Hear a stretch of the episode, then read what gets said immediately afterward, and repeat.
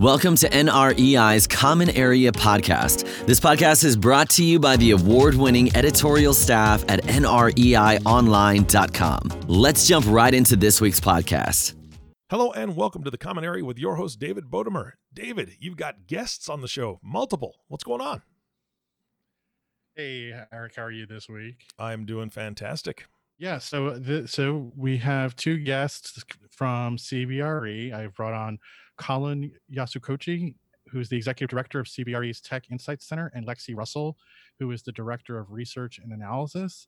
And they're the co-authors of this annual uh, tech talent report. I mean, I do many things, but one one of the big things that, that we that we've covered for the past few years is this tech talent report that I brought them on to discuss because it's uh, you know got a lot of interesting insights and especially like everything else this year, it's interesting to sort of check in how these insights, how, how these sort of things are being shaped by by the world we're living in. So, welcome to the show. Thank you. Great to be here. It's very excited to speak with you about tech talent. Okay. Um, so I was, was hoping like, you know, like just re- if we could start with, you know, um, just giving the audience if they haven't seen this report before kind of what, what the you know an overview of, of what it goes into every year and and maybe some of the top line takeaways from from it for um that we got out of this year's survey i mean this year's report?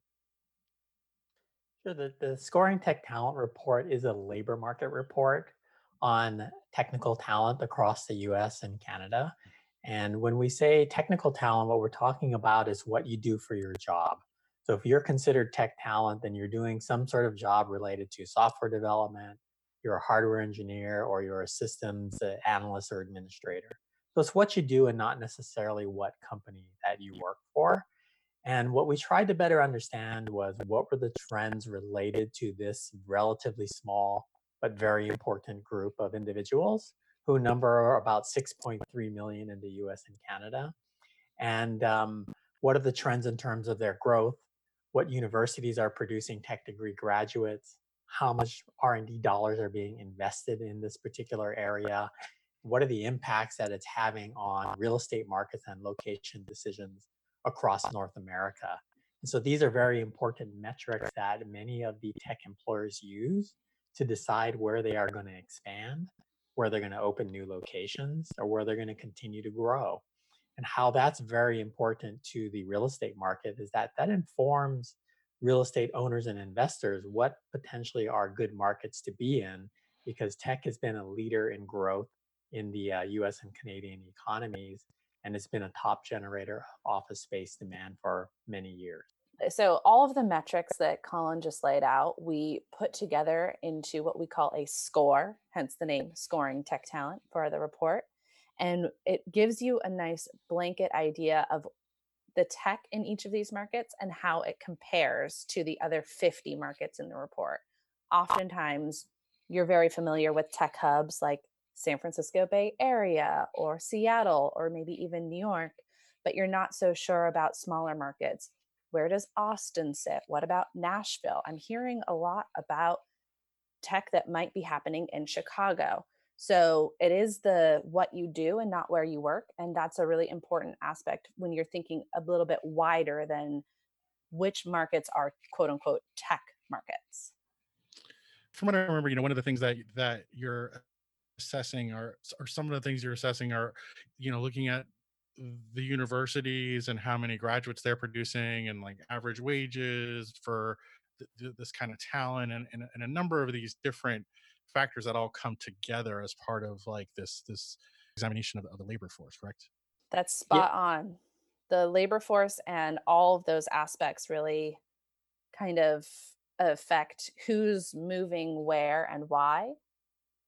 As an employee you want to go to where you're getting the most uh, in wages you know where can i make the most money but as an employer you're on the cost savings amount. So which uh, there's a delicate balance there. David what i was going to add was that what this report allows tech employers to do is to make a apples to apples comparison across all the 50 markets that we analyze in this report.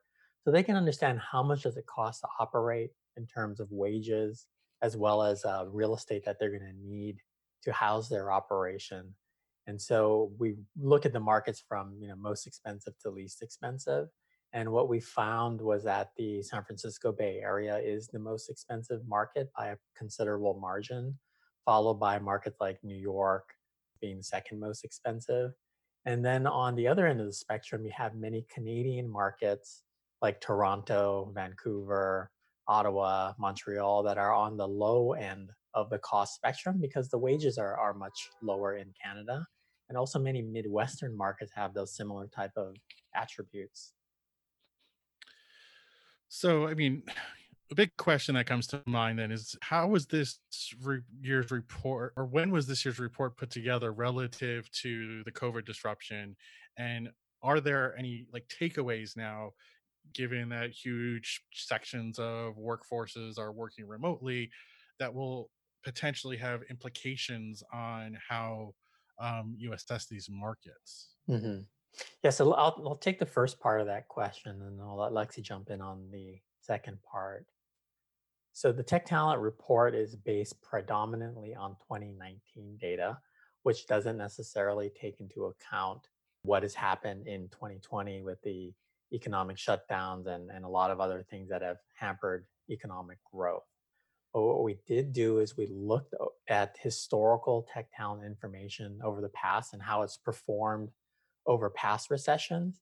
And what we found was that during the great uh, financial crisis, Great Recession, that the tech talent job numbers only declined by half of 1% compared to 5.5% for the overall economy and it quickly rebounded while the recession was still going on and is on a 10 year growth path.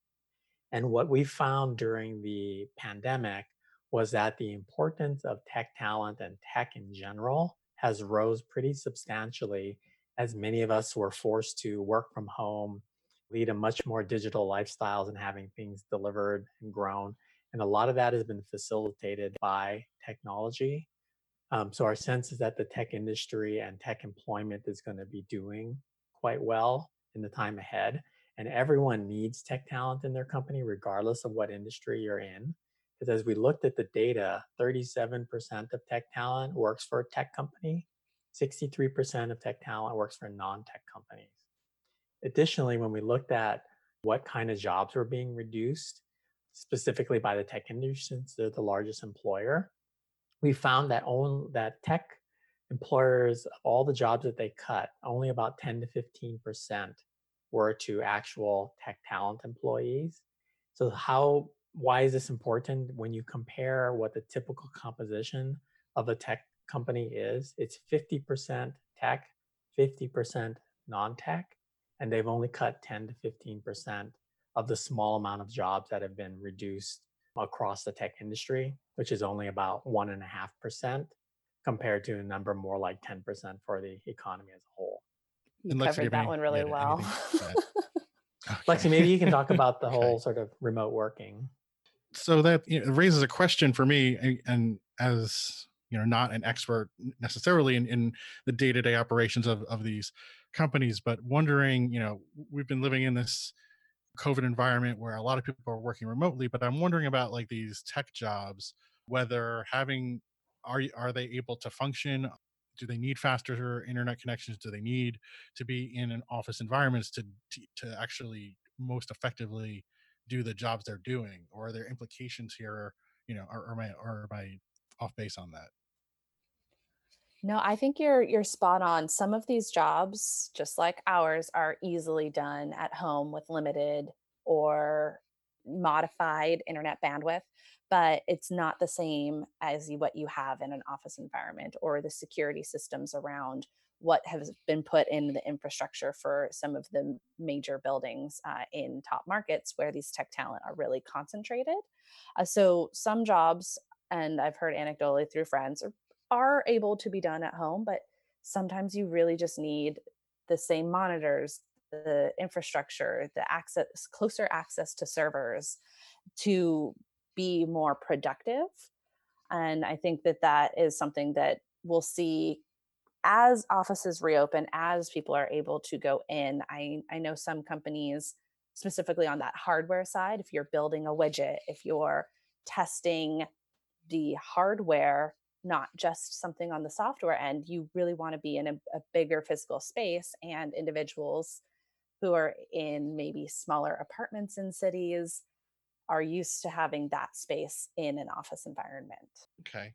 And what about like the collaboration aspect? Because I would imagine that's also a big, possibly a big part of these jobs. And, you know, one, one of the challenges I think that's, I think what we've heard generally just as like a broad experience, broad experience for people working from home for these past, whatever, how many months it's been is early on, everybody was generally like super productive and everybody was, was there were some novel elements to it and people figured out how to collaborate over zoom and whatnot and now over time it almost seems like there's been a little bit more fatigue with some of that and, and and, people really wanting to get back into an office if they can and in part to be able to p- meet with teams again in part for training and some other things that are just we're having a harder time doing remotely. And again wondering you know in, in these kind of jobs in particular how how much is that a, a factor right now? This is colin so i was going to say that you know remote working is certainly something that employees have warmed up to and that there is a strong desire to have greater flexibility in their jobs to work work remotely in the future. But at the same time there's also a very strong desire to want to return to the office at some level it's probably not going to be at the same level that it was in the past because when you go to the office as you mentioned collaboration innovation company culture, uh, all of those kinds of things that make for a great workplace and for a more productive collaborative environment can't really be replicated virtually.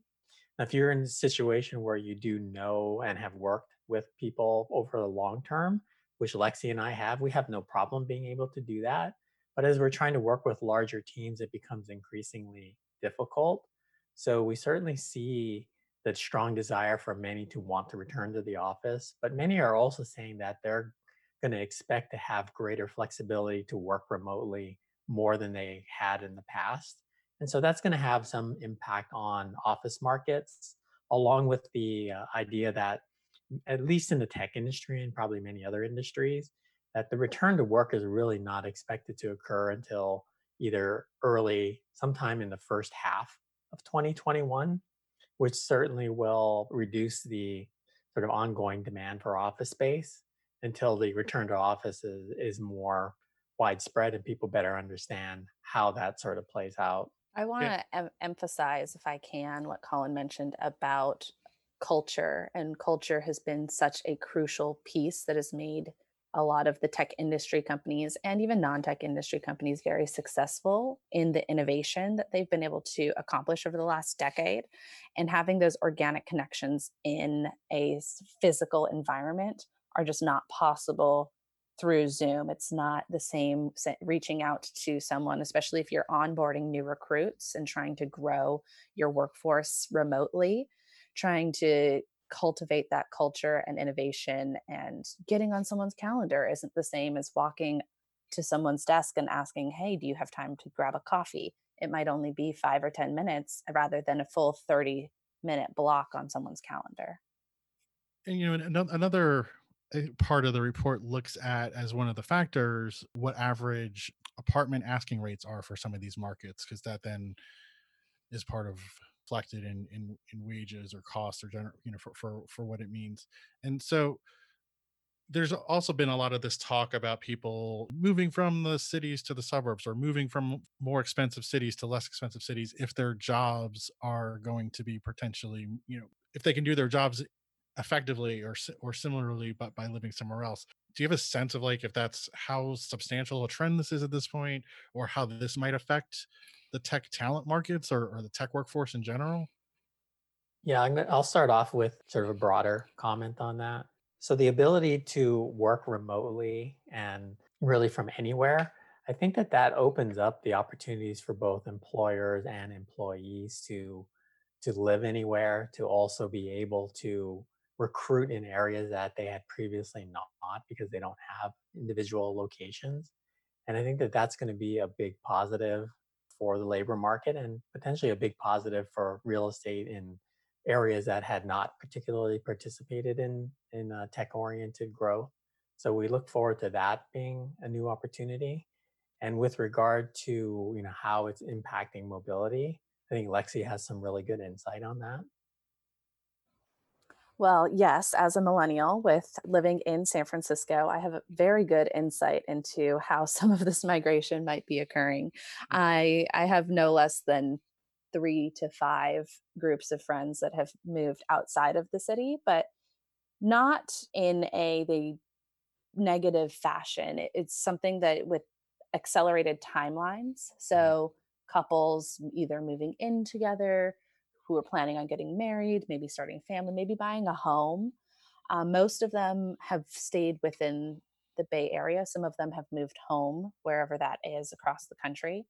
And that has just been a very interesting trend that we've seen. I think that that accelerated time frame, particularly for the millennial section of the market, is something that might be a little more holding far as long term. But the thing is, is that they're not going to any quote unquote new markets. They are going to places that, like we mentioned, the tech industry and these tech workforces are already in. So it has provided kind of a better, more potentially, like Colin mentioned, stronger pull to what I would term smaller tech markets. So it's not your mega cities, but places where you can have a home and a school district and the increase the potential for growth across the board long term. So we're not just seeing a bunch of people move to South Dakota at the same time, try to like tech hub there. Not quite. I I do really think that the infrastructure as well that's built up in cities. So, and by cities, I mean major metros, you know, your San Diego's, your suburban Chicago's, New Jersey, even South Florida are, are really popular places because they have ac- all of the live, work, play that we talk about when we are talking about cities. Uh, but they also have space that you don't get in a Manhattan or in San Francisco. Yeah, I, I think that's that's all yeah, very fascinating to hear because I, I feel like there's just been I've been trying to hesitate to overgeneralize um, based on some of the other reporting I've seen out there where there's stuff in the New York Times about oh my god, all these tons and tons of people like moving to New Jersey all of a sudden. And to me, it just seemed like part of what could be happening, like you said, is people that were already on that trajectory maybe just sped that up. Also, we had a period of a few months where probably nobody was really moving. So essentially, we may have just had a, a in some at, at least to some degree just an accelerated period of activity, both from like from people that were planning to do that and were stuck for a couple months, or or in addition to people who maybe were looking forward and planning to do this in one or two years, but are just going to do it now because they want to have, you know, they want to have more space, they want to have the home office or whatever. And as a result, to not yet overgeneralize about the future of New York being dead or some of these things that I've seen. So I don't that that's kind of been my gut reaction to it and and in thinking about we just have to kind of wait and see where we are in another 6 to 12 months before making any sweeping judgments about the future of some you know of some of these trends. I that's just that's just my thinking. I think it's really important to, like you mentioned, recognize that those time frames. You know, are we being very reactionary in the short term, and what do we believe is going to hold for the long term? In the long term, large metros have proven themselves over and over again to be strong and resilient in the face of downturns, whether that's previous pandemics or just recessions. Whereas in the short term, right now, everyone is trying to figure out how do we make it work and how long do we have to make it work. So I think that those two timeframes are very important to re- recognize whether you're an investor or an occupier.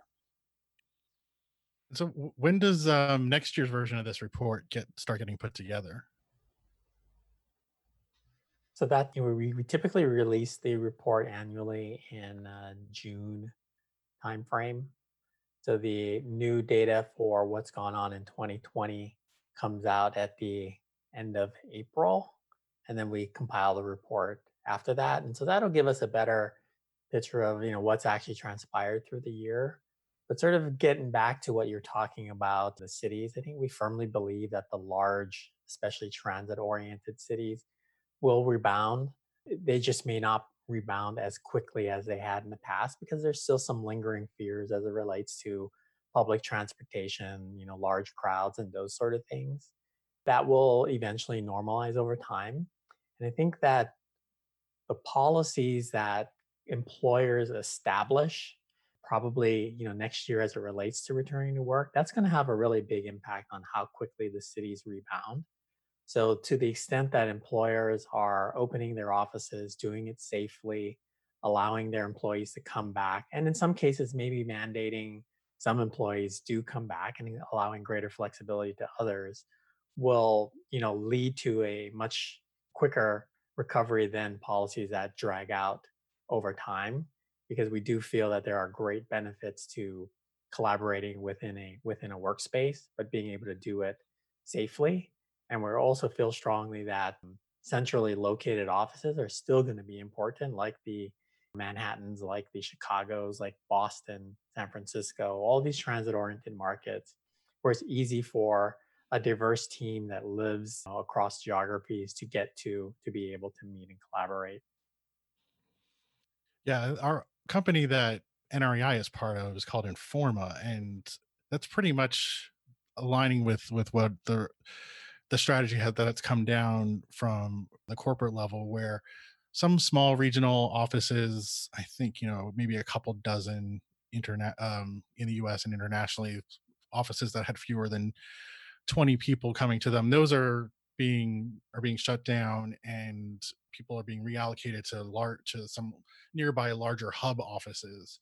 And then in new york city where we have a few hundred employees in in one office in midtown currently people are, are welcome back in the office but it's uh, 25% occupancy on on a single one of our three floors to start. So that amounts to up to 30 workstations per day on a single floor and then i think this the other two floors that are part of that headquarters are supposed to are supposed to come online between now and the end of the year. So eventually we might have 25% of our previous occupancy on the three floors uh, up, up to that amount every single day and so far and and the, and the kind of policy that they've been pushing for us internally is coordinate with your teams if you want to come to the office centralize tasks where you want to do the kind of tasks that, that will be most effective when you do together and then replan to do other things when you're working from home that you don't need to be as collaborative with and we've just been doing that now for a couple of weeks but it's um, seems to have gotten off to a good start so far from what i've been able to gauge and that sounds pretty similar to i think what other to what a lot of companies are doing in this in this in this uh, now if not doing this right now or what they're talking about doing. Yeah that's the same that that we're hearing as well. Are there other big takeaways on on this report that um or you know just from the market in general that we haven't touched on that that you think would be important for people to to, to hear about right now yeah, I would say one important takeaway for you know real estate owners and investors is to realize from this report what they're really getting into is how tech employers are thinking about their workforces and how that drives their location strategies in terms of where they want to be, where they might expand. And as a real estate investor, to the extent that you can understand that, that you can put yourself in a good position to be able to receive that additional demand in your market or growth within your within your properties or even your portfolios to what markets are most important because talent really drives what the behavior is going to be on the location side as it relates to tech employers. So I'd say that that's an important takeaway for listeners to to better understand because oftentimes they'll look at it as this is a labor market report. I'm a real estate investor. Why should i be interested in it? That's the reason you should be interested in it i also want to add and emphasize that the tech talent report does cover all industries so we do talk a lot about the tech industry itself eh, that is heavily concentrated in places like san francisco bay area but like Colin mentioned, over 60% of these technical workers are in non tech industries. They're in healthcare, they're in finance, they're in they do consulting. They are all across the country. And so it's important to kind of use this report in that really good framework that Colin pointed out to understand the differences across markets because it's not all about the tech industry, but the tech talent is definitely what's driving innovation moving forward. Oh, one other sorry question sorry, about the markets. Uh, was there any big movement year over year in these rankings? So yes, yeah, so the biggest movement on within the top 10 is Washington D.C. So that market moved up from number four in the 2019 report to number two in the 2020 report. And what's happened there is that the drop growth has really started to resume in Washington, D.C. after many years of low or no growth due to the lingering impacts of the sequester that was put in place many years ago. So that was a market that moved up. There's been other markets that have moved up similarly as well. Denver moved up a spot in the top 10. And then a bunch of the Canadian markets also moved up. They didn't necessarily all break into the top 10, but certainly there's been tremendous growth in Canada due to their high quality of tech talent as well as the the lower cost. But generally, you know, it's it's been pretty stable over the last year or so in terms of markets and where they're they're headed. They're all growing. Some are growing faster than others and when that happens they typically move up in the ranking. Okay. Well i think that that gives a really good flavor for some of the insights and oh and how um, if people want to get this full report what's the best way for them to to, to see it we have a wonderful website dedicated to the report where you can download the report and we have created a tech analyzer tool so it's a little tech tool you can play with some of the data in it and the easiest way to get there is to just Google CBRE Tech Talent, and it, it will get you right to the website. Great. Well, I want to thank thank you both for for coming on the podcast and for um, taking the time to to provide all these insights. Thank you for having us. Thank you, David. Great to be with you. Lexi and Colin, you guys were fantastic. I I'm a geek at heart, so I love the tech stuff and I loved listening to you speak with David. David, again, I, have said it before, you always bring on the best guests. Thank you so much for bringing them on. And of course, the last thank you goes to you, the listening audience. Thank you for tuning in and listening to the Common Area Podcast with David Bodemer. If you have not subscribed to the podcast yet, please click the subscribe now button below. This way, when David comes out with a new podcast, it'll show up directly on your listening device. This makes it much easier to share these podcasts with your colleagues. Again, thanks for listening today. For everyone at NREI, this is Eric Johnson inviting you back in two weeks for all the stories that matter to you. We'll talk to you soon. Thank you for listening to the Common Area Podcast. Click the subscribe button below to be notified when new episodes become available.